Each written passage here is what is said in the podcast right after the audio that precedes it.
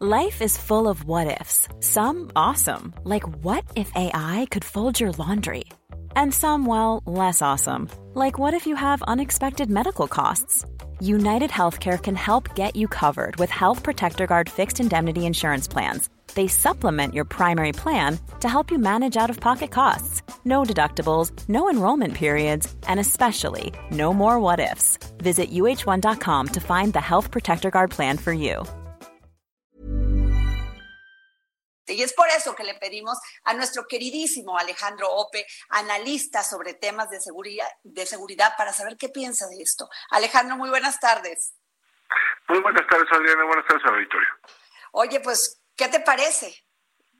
Mira, déjame dar un poco de contexto. A ver, el decreto emitido por el, por el presidente de la República el 11 de mayo eh, eh, sobre el uso de las Fuerzas Armadas en tareas de seguridad pública deriva de un artículo transitorio que se aprobó en la reforma constitucional del año pasado, 2019, que creó a la Guardia Nacional.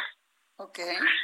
Eh, en ese artículo, el artículo quinto transitorio de la reforma, o sea, eh, le, le, daba al presidente de la República la facultad de hacer uso de la Fuerza Armada Permanente, es decir, Ejército y Marina, para tareas de seguridad pública por un periodo de hasta cinco años, uh -huh. eh, pero sujeto a una serie de condiciones.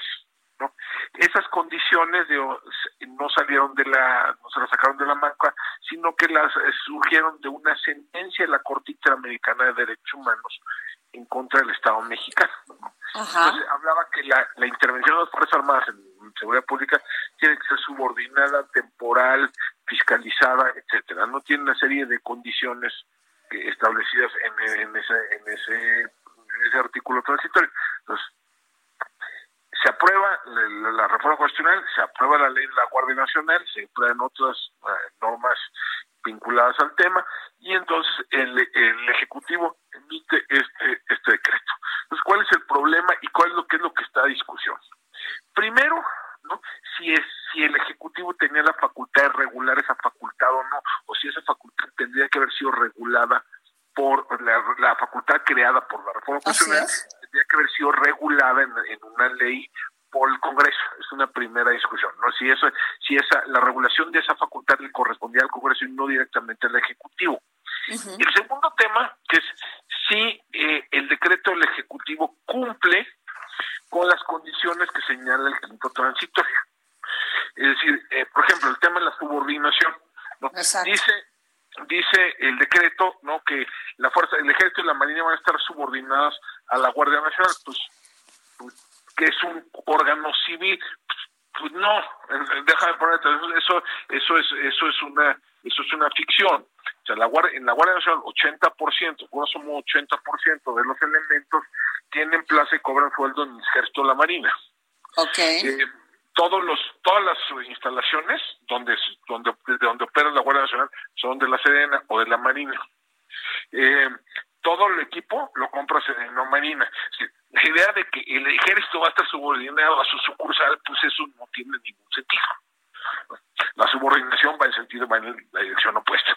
Segundo punto la, la fiscalización punto de la fiscalización dice el decreto que los la fiscalización la supervisión de, las de las tareas la va a realizar los órganos de control internos de control de las propias dependencias.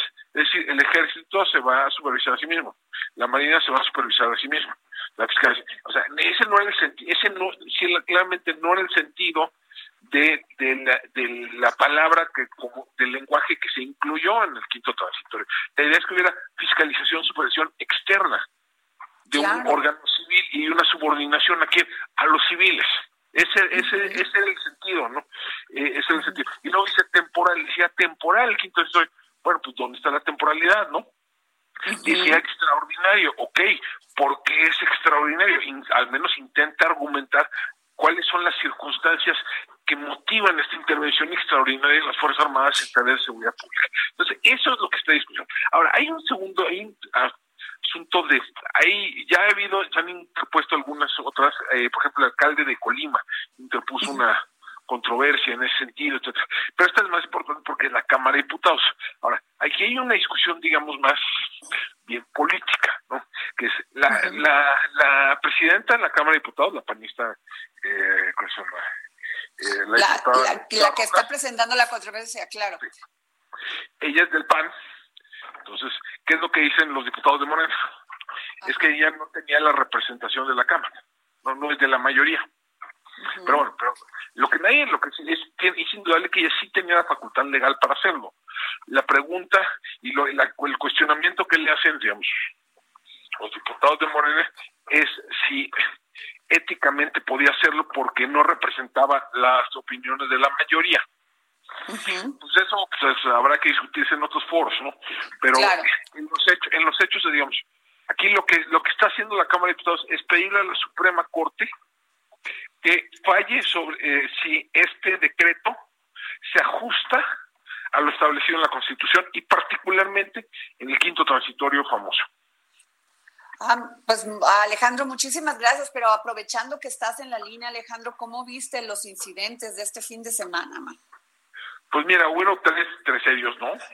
Uno en, en Guanajuato, en Celaya, otro en Sonora, en Caborca, ¿no? Y otro en Guerrero, ¿no? Sí. Déjame ponerte así. Trágicamente esa es nuestra nueva normalidad. ¿Cómo, Alex? Este, no este nos digas eso este tipo de incidentes, pues ya lo hemos venido viviendo en el país desde hace un buen rato, ya los hemos venido experimentando, eh, en la impunidad cínica de grupos armados que se mueven en decenas de camionetas y entran a un pueblo de una, una población como Caborca, pues no es, no, es novedad, ¿no? Es, trágicamente no es novedad y sigue sucediendo, ¿no?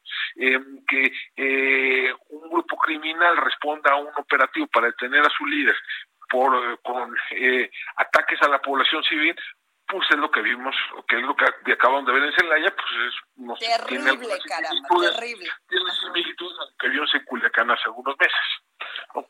Eh, tiene eh, lo sucedido eh, en Guerrero, pues, son, son cosas que, no, que venimos viviendo desde hace un buen rato. Es decir, no hemos hecho nada para cambiar la situación de seguridad, pues no deberíamos de esperar situación una, una que no deberíamos de esperar que resultados distintos, ¿no? Híjole, Alex, pero en un ambiente como en el que estamos, porque ya con este estrés que hay, no solamente de contagiarnos con esto del COVID, sino también esta crisis económica que, que pues empieza ya a que a, pues a quebrar a muchas empresas, a sentirlo la gente a la hora de ir a comprar pues lo mínimo esencial para vivir. Y luego viene este tema de la inseguridad. ¿Cuál es tu perspectiva? ¿Cómo le pues vamos a hacer? a ver, no necesariamente hay una relación mecánica y directa entre los indicadores económicos y los indicadores de seguridad. Eh, la, mayoría de, de, las personas con o sin empleo, con o sin ingresos, no comete actos criminales. Okay. Es, eso. Y de hecho, la, si, si ves las estadísticas de históricas, no, no hay una no hay una relación directa. Y la gente se acuerda mucho del 95 y cómo después de la crisis del 95 hubo un disparo en los secuestros, en los robos, etcétera. Pero fue un, fue un fenómeno fundamentalmente en la Ciudad de México. En otras partes del país no se vivió con, tal, con, con la misma intensidad. Entonces, no sabemos, pero sí, de cualquier manera, eh, pues estamos viviendo una crisis de seguridad que precede con mucho a la pandemia, ¿no? Eh, y que no hemos hecho gran cosa para corregirla y que va a seguir, ¿no? Híjole, pues, pues no es muy, eh, muy este agradable ese futuro, Alex, pero pues como bien dices, pues eso es lo que, lo que tenemos. Entonces, no solamente que cuidarnos del coronavirus, también de que pues no vayamos a Celaya y nos vaya a pasar una bala por ahí. Pues sí, tenemos hay que cuidarse todos. Bueno, pues muchas gracias, Alejandro Ope. Muchas gracias, Adriana. Muchas gracias, Analista sobre temas de seguridad. Planning for your next trip? Elevate your travel style with Quince. Quince has all the jet-setting essentials you'll want for your next getaway, like European linen, premium luggage options, buttery soft Italian leather bags, and so much more. And it's all priced at 50 to 80% less than similar brands. Plus, Quince only works with factories that use safe and ethical manufacturing practices. Pack your bags with high-quality essentials you'll be wearing for vacations to come with Quince. Go to quince.com slash trip for free shipping and 365-day returns.